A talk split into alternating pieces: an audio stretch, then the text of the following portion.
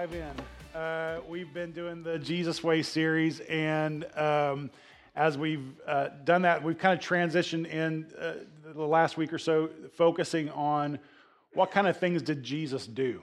What kind of things did Jesus do? And I've always been a guy that uh, I, I'll get really fascinated with certain people in our, throughout you know different areas of culture. Uh, and just like I'll read a biography about them. I want to find out, you know, I don't know, that fascination just drives me to find out as much as I can about that person. And, and especially if they're successful in something that I want to be successful as, like what can I do that maybe they're doing that would help me be more like that. And so I remember when I was uh, in uh, junior high, high school, the person that I was most fascinated with and just wanted to like know everything about him was Michael Jordan. I loved Michael Jordan. I was a basketball player and and and I don't know, like for those of you who are younger, I don't know if you understand the impact of Michael Jordan on our culture, but I don't think there's there hasn't been an athlete since him with the same impact, and there wasn't an athlete before him with the same impact probably since like Babe Ruth. Um, I mean, he just had that iconic top of his field in an epic way air about him, and and, and so everybody wanted, you know, especially if you were any kind of athlete, everybody wanted to be like Mike. All the commercials told us to be like Mike, right? And so it was, uh, I, I, as a young basketball player, I just was just fascinated at his skill and his ability. It was a very inspiring story. He didn't start playing basketball until his junior or senior year of high school, and and uh, he just had that natural, raw ability to just jump in and do great things, and he was he was phenomenal. But I remember like watching all of and all of us guys on the basketball team we would watch everything he, every time the bulls were playing every time you know early on when north carolina was playing or whatever you know we would be watching him in every game and just in awe of what he was and trying to imitate everything that he did. So we got we had to get the air jordans you know had to get the right shoes. Like before jordan came around i don't know if you remember but all basketball players wore these like short booty shorts. Remember those just really embarrassing shorts. And then Jordan, Jordan came around and started wearing long shorts, and we were like, how do we get some of those, right? And, and but you know our uniforms were up to our schools and they weren't going to buy new, uniform, new uniforms just because Jordan was playing in long shorts, so we're trying to pull them down as much as we can and and uh, you know that sort of thing. And then uh, so the, the, shoes and the shorts and the uh, just like the way he could jump from anywhere on the court and wind up at the net in one singular jump, and then and then you know juke and jive the ball around behind his back and over his head and sip a cup of tea on the way, and just like you know all the way to the. Was, so we would do that. We would just jump towards the net and just move the ball around as much as we could on the way there just to try to look cool. And it looked ridiculous. It was insane. But we would do that. And then, and then he had just this, uh, just this beautiful flag of a tongue that just always hung out of his mouth whenever he played. And, and so we would just, you know, we were all and just uh, cutting our tongue and, you know, everything. It was just ridiculous the ways we would try to imitate him.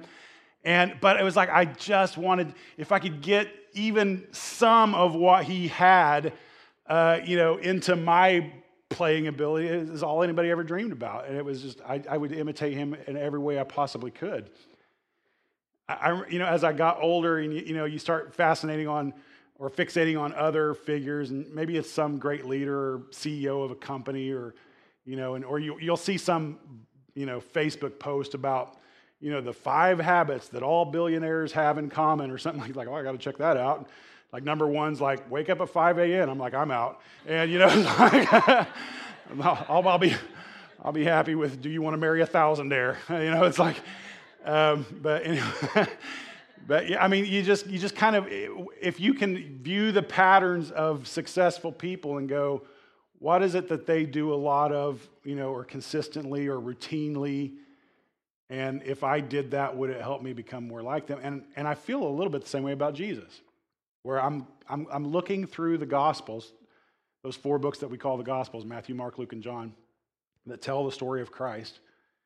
And I'm looking like, are there, are there clues in there? Are there patterns that you can see of like Jesus did this a lot?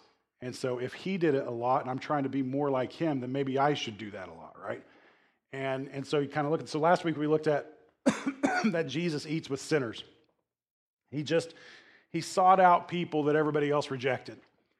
And, uh, and not just to preach at them, but to embrace them and befriend them. Um, and it's just really amazing the way he would do that. And so this week we're going to focus on an aspect, a pattern in Jesus' life that is probably one of the most prevalent patterns that we can read in Scripture, and probably also one of the most ignored. I'm missing a note. Is this it? Please? Yeah, I think so. All right. So, uh, probably one of the most ignored things about his life. Um, because it's, it's, it's a thing that when you look at it, you, you, the tendency is to go, that's not that important. That's not that big a deal. That's something I don't necessarily have to do. But it's a pretty big deal in his life. And so let, let me, let me start with reading this uh, couple verses in Luke chapter 5, starting with verse, um, thank you, 15. thank you, 50. You set them up, I'll knock them down. All right. Um, and, and so and at this point in the story, Jesus is Again, he's gaining popularity. You know, used to he would go into a town, he'd go sit in their synagogue, you know, when they were worshiping or whatever, and whoever was there would see him and hear him teach. But as word of him began to spread and the great works that he was doing, the great teachings that he was teaching, and, you know, the healings and everything else, those small crowds began to grow to hundreds that then began to grow to thousands of people that would press in to, to hear him and just be near him. And so that's kind of where we pick up this, these just couple of verses, uh, Luke 5 15. But now, even more, the report about him went abroad, and great crowds gathered to hear him and to be healed of their infirmities. but listen to this. But he would withdraw to desolate places and pray.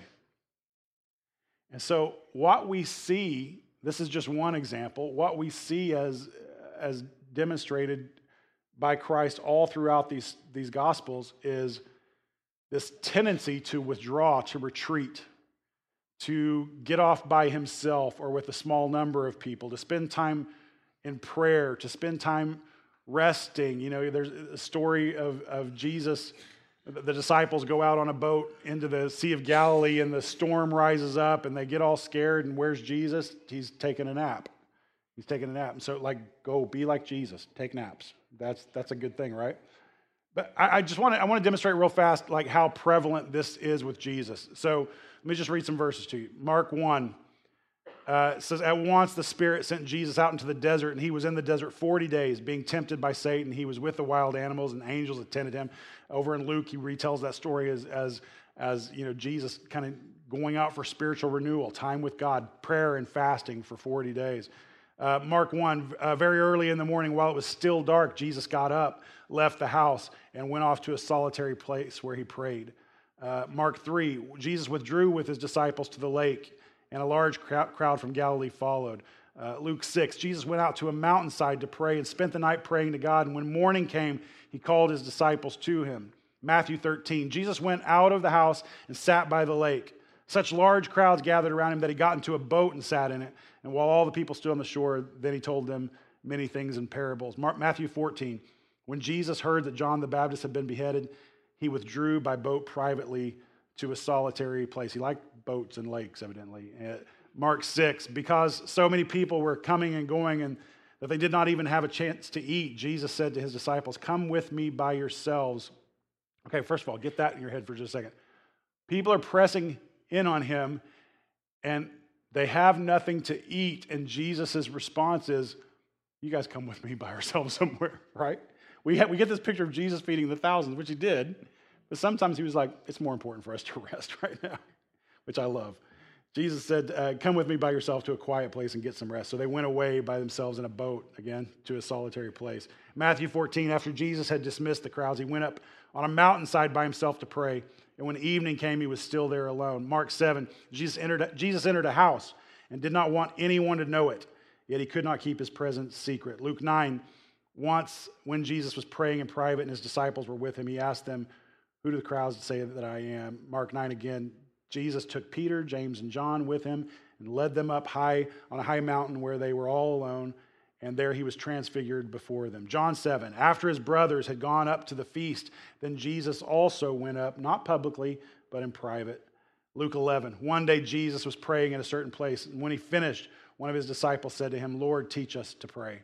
When, uh, Mark 14, when Jesus and his disciples had sung a hymn, they went out to the Mount of Olives. And Mark 14, they went to a place called Gethsemane, and Jesus said to his disciples, Sit here while I pray.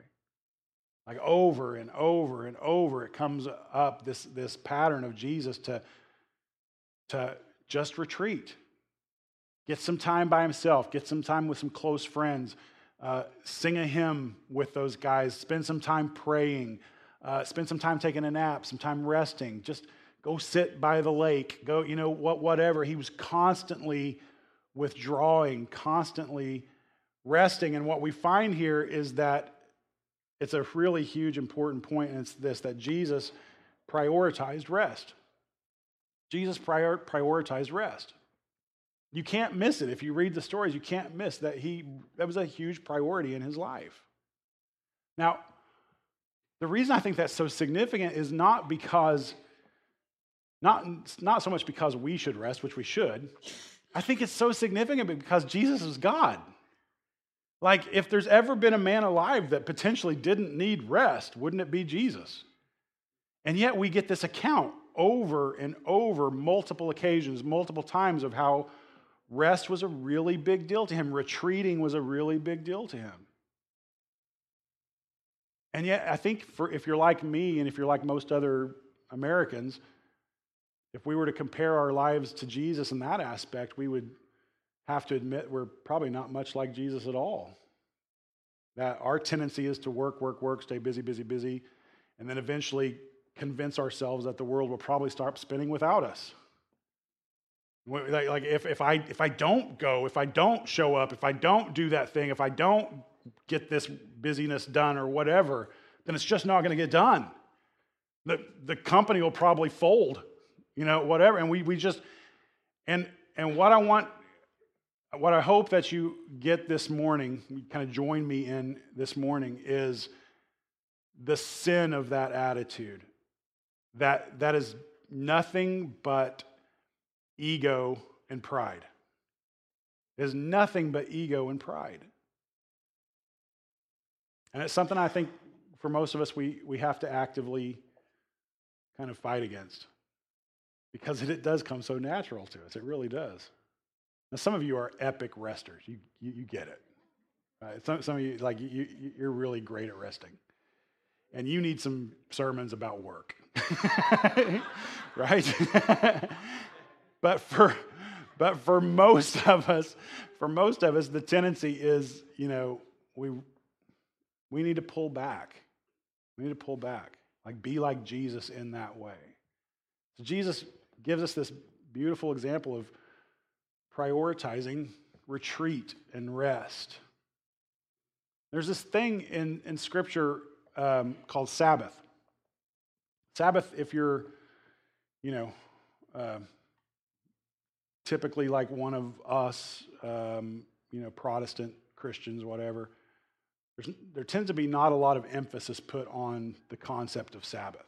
And Sabbath comes from, I mean, it's, a, it's still a very big deal in the Jewish faith, very, very big deal in the Jewish faith.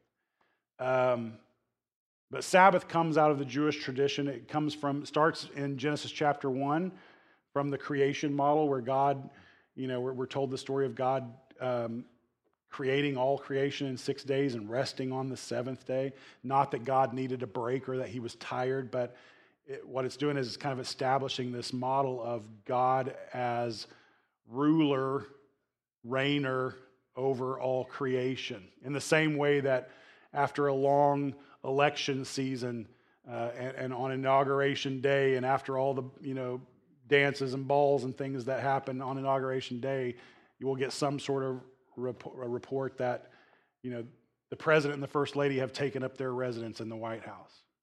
Not that they'll never come out again but it's just this kind of symbolic way of saying they're in charge now. You know they're the they're they're the you know the top dogs so to speak right and it's kind of that same way with, with the idea of God resting. He, he rests, and because he rests and rules over all creation, we can rest in him. We can rest in him. So, but, but then later on in Exodus, when we get the Ten Commandments, they pick up that theme again of, of that day of rest. And God gives us, gives Moses 10 commandments to pass down to the people. God's top 10 list of things to do and not do. And on it is remember the Sabbath and keep it holy. Take a day. Take a day. Work six days and take a day off. Why? Because it's, it's this whole, it's why? Because God has created us and He knows us and He knows our needs, and we're to rest in Him, to not go through life feeling like the whole world depends on us. It's this beautiful act of submission to God to go, one, it's beautiful that you gave me a day off. Thanks, God. Two, because you are in control, I can rest in you. I can do that. I don't have to work and toil and work and toil and feel like the world is on my shoulders. I can trust in you, rest in you. That's a great thing, right? Now, what happened was that those, the idea of Sabbath in the Jewish life combined with the command uh, of circumcision, which is a whole other sermon I'm not getting into today, um, became the identifiers for the Jewish people. So, how did you prove that you were a part of the family of God? Were you a part of the circumcision? Did you keep Sabbath? Those were really the two main things. Were you a Sabbath keeper? Were you a part of the circumcision? If, if, if you weren't a Sabbath keeper, that, was a, that might indicate that you weren't a part of the family of God and not a true member of the house of Israel. And so, because of that, Sabbath became a very, very big deal. And so, even today, if you go uh, hang around uh, some Jewish friends or whatever, uh, they could probably tell you that there are 39 areas of work that are not allowed on the day of on, on, the sabbath day and within those 39 and especially back in jesus' day within those 39 areas of work that weren't allowed were hundreds upon hundreds of, of like more minor laws uh, to make sure you weren't breaking Sabbath. And it was just this minutia of law that almost nobody could keep. And so what was meant to be a blessing to the people from God became a burden. Like, how can we ever keep all these Sabbath laws? No one's perfect. Nobody can keep that. And so, and then you had all these religious leaders that would just kind of follow people around. That's kind of what the Pharisees did. The Pharisees, this is a beautiful, we have this thing in our head where we think that the Pharisees were kind of like the priests or they worked at the temple. They weren't at all. They, nobody gave them a job. They just gave themselves this job of, I'm just going to keep people in line. And so you have these Pharisees that would walk around, and, and, and it came from a good place. They wanted to make sure that Israel was being faithful to God so that God would reward her again someday, bring her back to power, and send the Messiah and all that kind of stuff. But these self appointed legalists would just walk around trying to catch people in wrongdoing. Oh, you broke the Sabbath, you lifted a pencil, you're out you know, whatever. And so, or, or there's going to be a fine or whatever the case may be, some sort of punishment. So they were just constantly doing this. And so it's a Sabbath day. And this is such a great story in Matthew chapter 12. Sabbath day, uh, Jesus is with his disciples. They're hungry, they don't have anything to eat.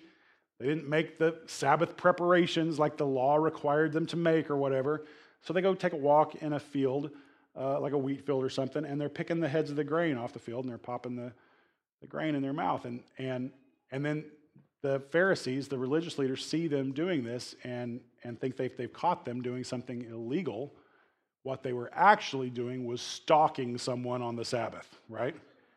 And so this is what happens. Matthew 12, start with verse 1. At that time, Jesus went through the grain fields on the Sabbath, and his disciples were hungry, and they began to pluck heads of grain and to eat. But when the Pharisees saw it, they said to him, Look, your disciples are doing what's not lawful to do on the Sabbath. And he said to them, Have you not read what David did when he was hungry? And those who were with him, how he entered the house of God and ate the bread of the presence which it's not lawful for him to eat, nor for those who were with him, but only for the priests? Or, or have you not read in the law how on the Sabbath the priests in the temple profane the Sabbath, and, but are still guiltless? I tell you, something greater than the temple is here. He's talking about himself.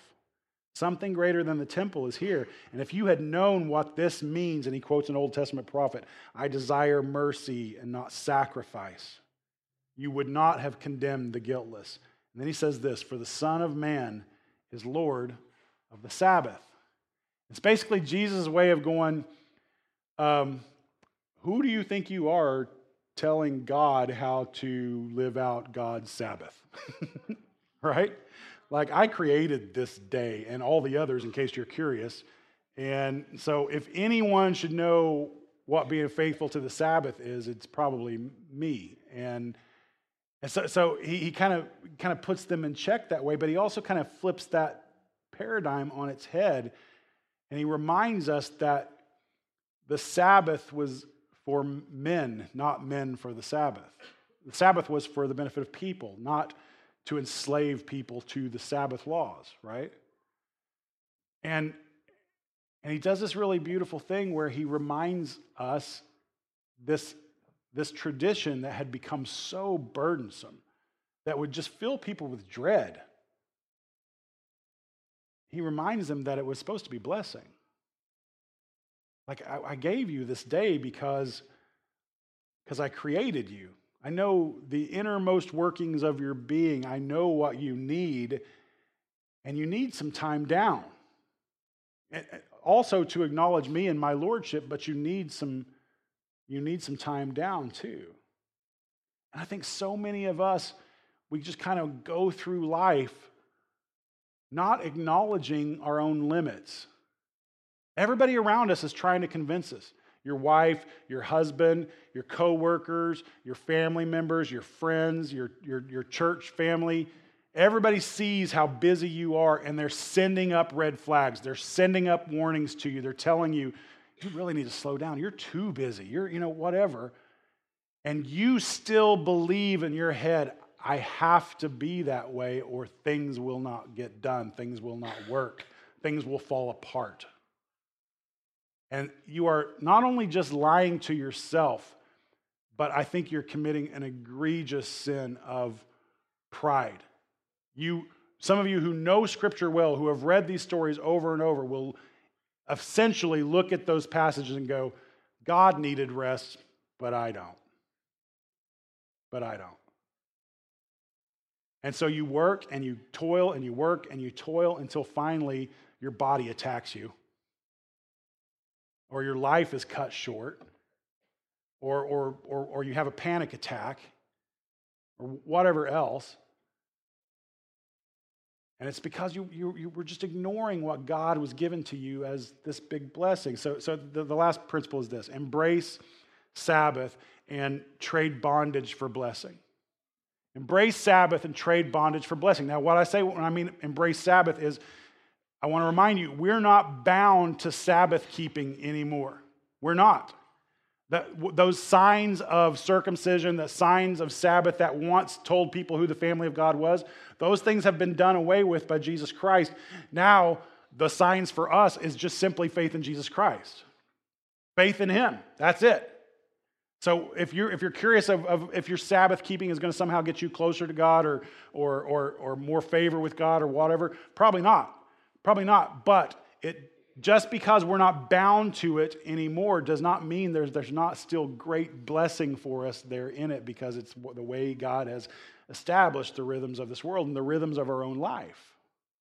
And so when we embrace this kind of principle of rest or this principle of Sabbath,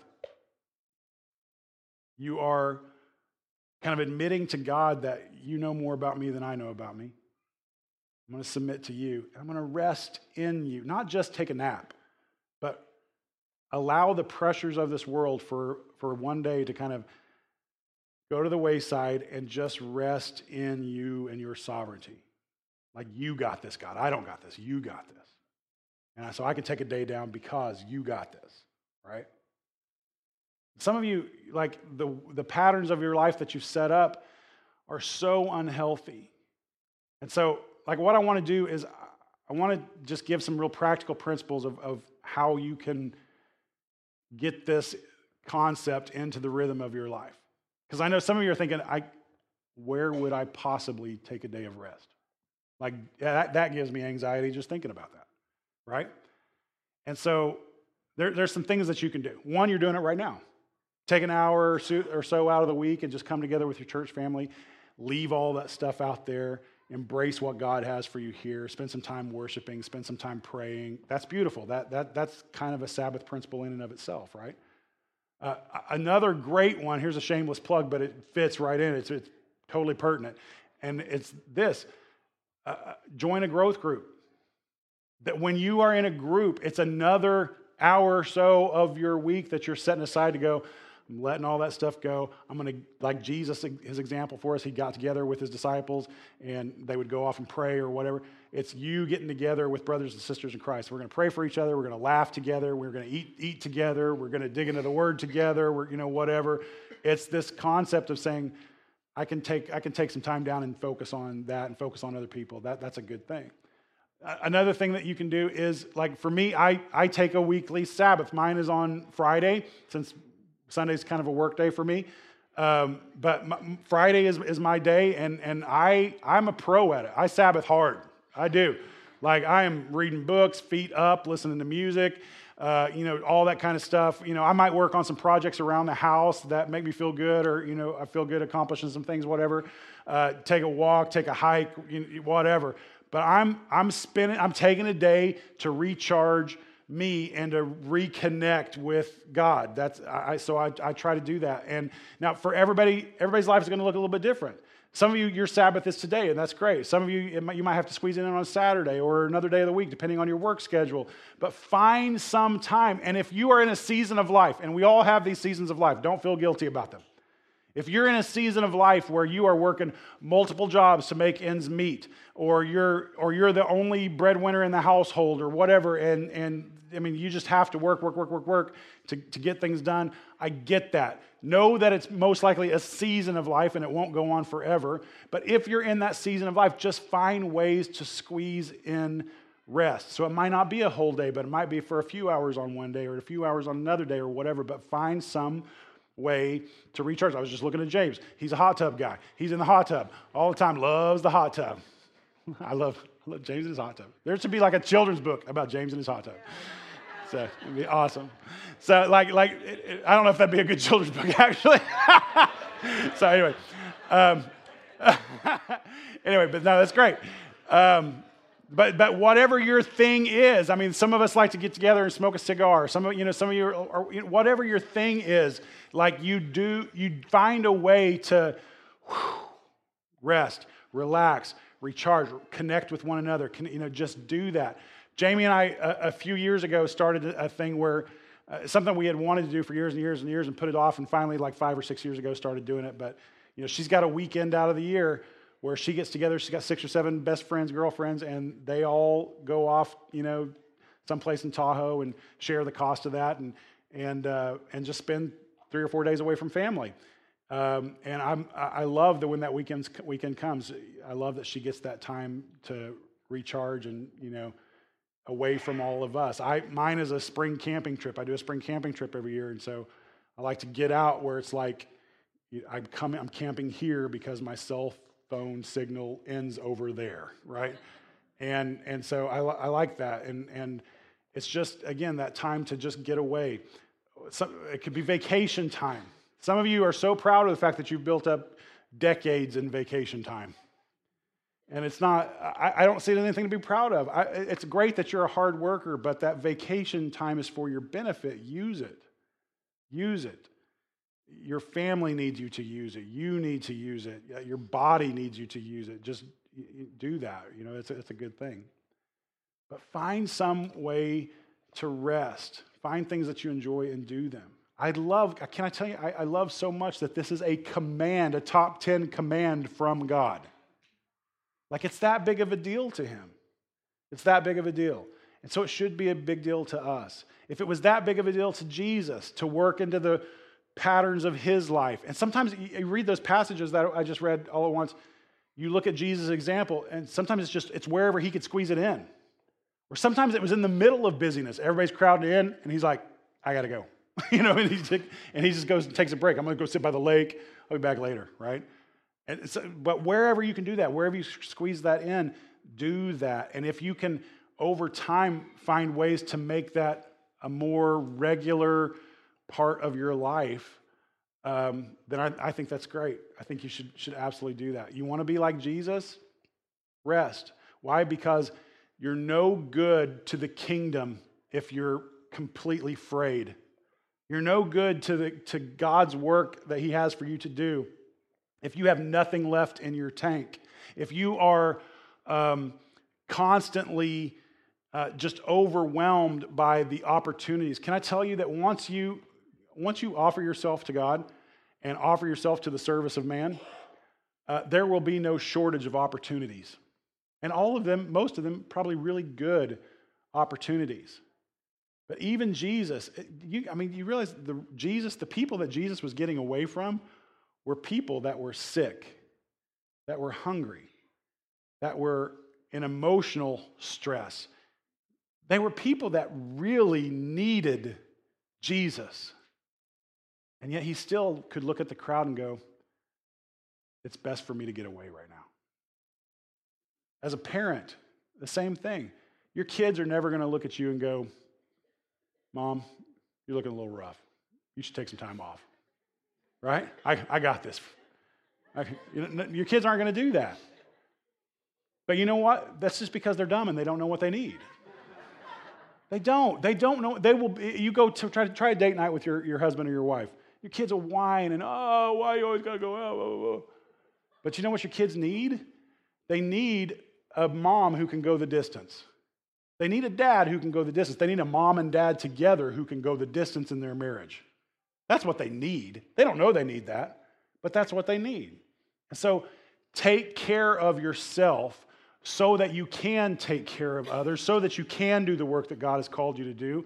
Because even if your body doesn't burn out, your mind will if you're not careful.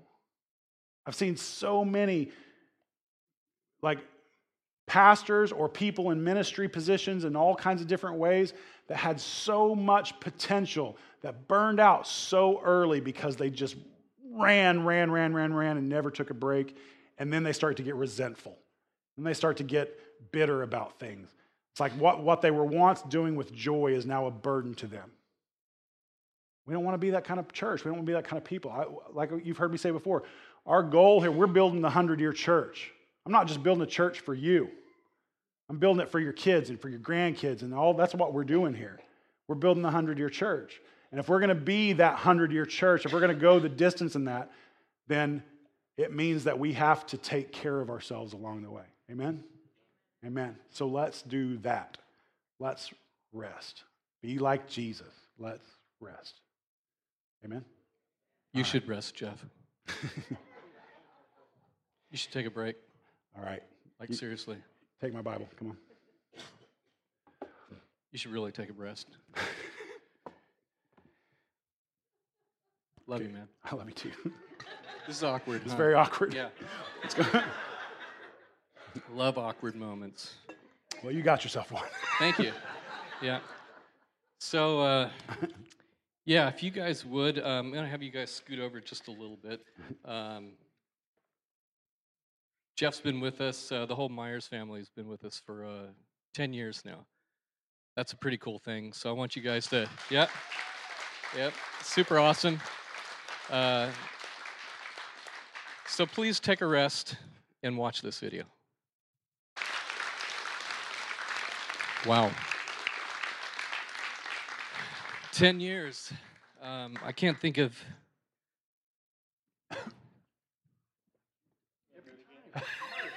it's like, you know, you put music to it. While I'm going through the slides, I can look at it fine. As soon as you add music to it, it just becomes this big dramatic thing. I can't think of anybody, uh, any, any family I'd rather go through this last 10 years with than, um, than you guys. Um, yeah. Uh, we've been through a lot.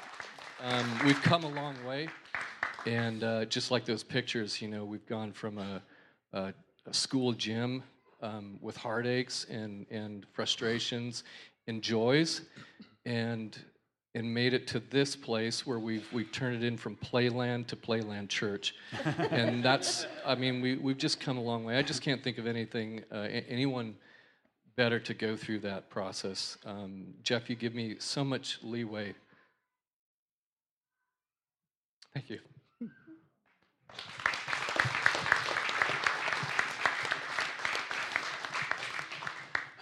For some of you that are newer here, um, this church started around 16 years ago, and uh, we had a pastor that was with us when we first started out, and then he left, and we went through a transition period of time where we started looking for a new pastor and praying that God would send. Man, we did this first service, okay, so this should be able, we should be able to do this really easily now, but it's not. It's um, but we started praying that God would send somebody who could lead this part of his body to become all that it could be, not only for Dixon, but for the community around it, and then also out to the world. And I had a lot of phone calls back and forth with Jeff and Jamie because there was a pastor here in the area that we knew, and he had called me up and said, Hey, you should talk to this guy, Jeff. Um, and so the conversation started. And it's really interesting for me because February 26th was 10 years since Jeff and Jamie drove into town. So that was 10 years ago on February 26th, Monday. Um, not to make it about me, but also February 26th was also um, one year since you guys took the vote to make me a full time pastor. And so um, we're forever linked that way, you know. Um, Whether you like it or can't get rid of me, you know. It is what it is. But um, Jeff and I had talked back and forth, and Jamie and I had conversations back and forth, and we dreamed of what it could be. And God, the way He does, He puts dreams in your heart, and then He just blows them up to this amazing thing, way beyond what you could imagine. And and working with you guys is really living the dream of being able to serve God in in incredible ways. And um, thank you so much for your leadership that you've both brought to this church, that you've brought to this community. Jamie, you've spent tireless hours at the teen center doing things and just being involved in so many areas of our community you know and teaching and everything else um, leading our counseling ministry you know i mean you are the one that really makes jeff look good okay That's true. and he needs help no jeff and i pick at each other all the time about that but anyway um, thank you guys for all you've done um, as a church for you guys and i'll fill you guys in on a little bit of the details but as a church we would like to send you guys on an all expenses paid sabbatical, which you're talking about resting. Sabbatical is to get some rest. Um, but for you and Jamie, and we'll get Isaiah to take care of the kids. Um, but we want to send you guys away on a cruise so that you can rest and recover and renew and come back and, and continue to lead with excellence the way you have for so long. And uh, so I'll look forward in the coming week or so to sit down with you guys and talk about the details of that and kind of planning that out and how that's all going to look. Um, what I wanted to share with you guys as a church is it's, you know, uh, here's the business keeping part of it.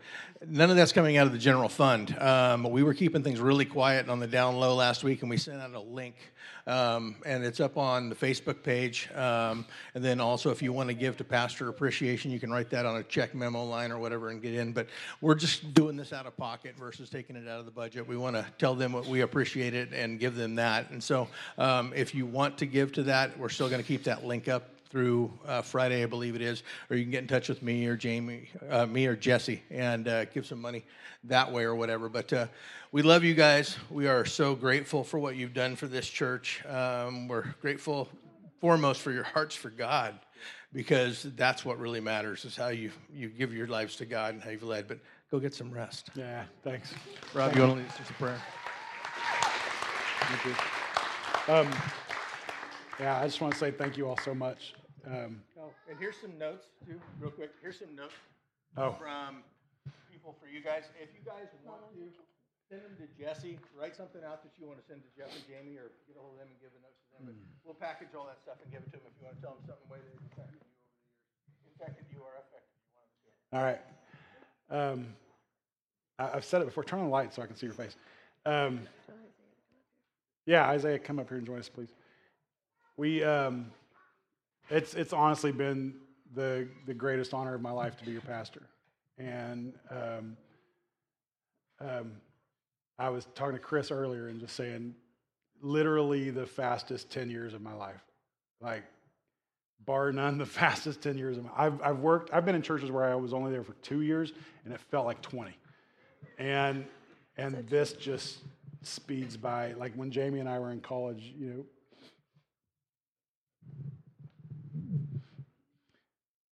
dreaming about doing ministry together. It was, I'm good. um, dreaming about doing ministry. I mean, this was what we dreamed of. Um, I'm, no, I'm yeah, um, and so I just, I thank you guys so much for just for being literally the easiest church to pastor in the world. like you guys get it. And I love that you get it. I love that you keep it about Jesus. And um, you make pastoring a joy. I, I, Phil and I talk about this, you know, whenever we get together with other pastors, how many, uh, it's the majority actually, how many other pastors out there um, that just feel like their churches drain them and, and um, they just, there's so many difficulties and everything. And, uh, you know, and we have our seasons of whatever, you know, things that happen, but um, you guys make it a joy to be a pastor. And so thank you so much. Thank you. Um, you want to say something? Yeah, just um, when we came here from Oklahoma, it's you know I realize we're not coming to Africa or India or some place overseas, but what all of our family is back home, as we say, whatever in Oklahoma, it it really was kind of a mission journey for us. It was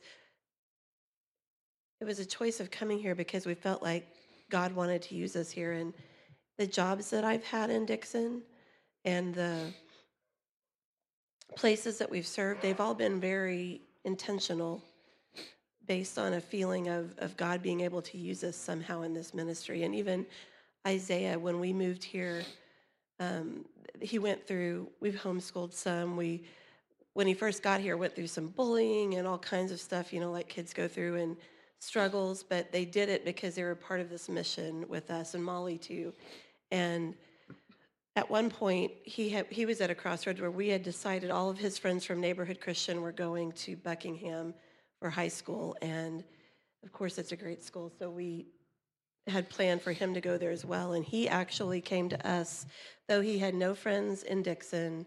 No, I shouldn't say that. He didn't have very many people that he really knew at the high school. All of his good friends were going to Buckingham, and he said, came back to us and said, I know you went through a lot of trouble to get me enrolled there, but I just feel like God brought us to Dixon for a reason. And we're here on mission. And Dixon is our mission, not Vacaville. And I should be in school in Dixon. And so he kind of went through some months of eating alone and not knowing who to hang out with because he felt like that was his place to serve. And it's just an example of, you know, our family, I think, as a whole, we embrace this because um, you're our home now. And um, you, many of you here, are kind of pseudo grandparents for my kids and aunts and uncles and brothers and sisters. And you've made being away from home okay. And we just thank you for that. We love you. Thank you, guys. So if we can get the um, elders up here, I just want to close this out in prayer. So uh, we have any elders to come up and just kind of lay some hands on these guys. Uh, so if you would join me, um, let's just bow our heads and uh, pray for this day and pray for uh, the Myers family. Father, we just thank you, Lord, for this day. Um, we thank you that we can come together and, and share uh, this great time, this celebration with you, God. We give uh, praise to you, and we thank you for what the Myers family, what Jeff has done in this church, for this church. Um, God, the way that you've used them, the way that you've used them to touch and affect lives in this church and in this community. Um, thank you for guiding them. And uh, God, we just pray for years to come 10 years, 20, 30, 40. God, to keep using them uh, for your glory, uh, keep them on a straight path, God. Continue to give them a vision and a passion for you. Uh, Lord, we love them and we love you. And uh, thank you for um, everything that they've done here, God. We, we ra- raise them up to you, lift them up to you, God, uh, to bless them. We love you. In Jesus' name, amen. Amen. amen. Guys, thank you so thank much. You Have you. a great week.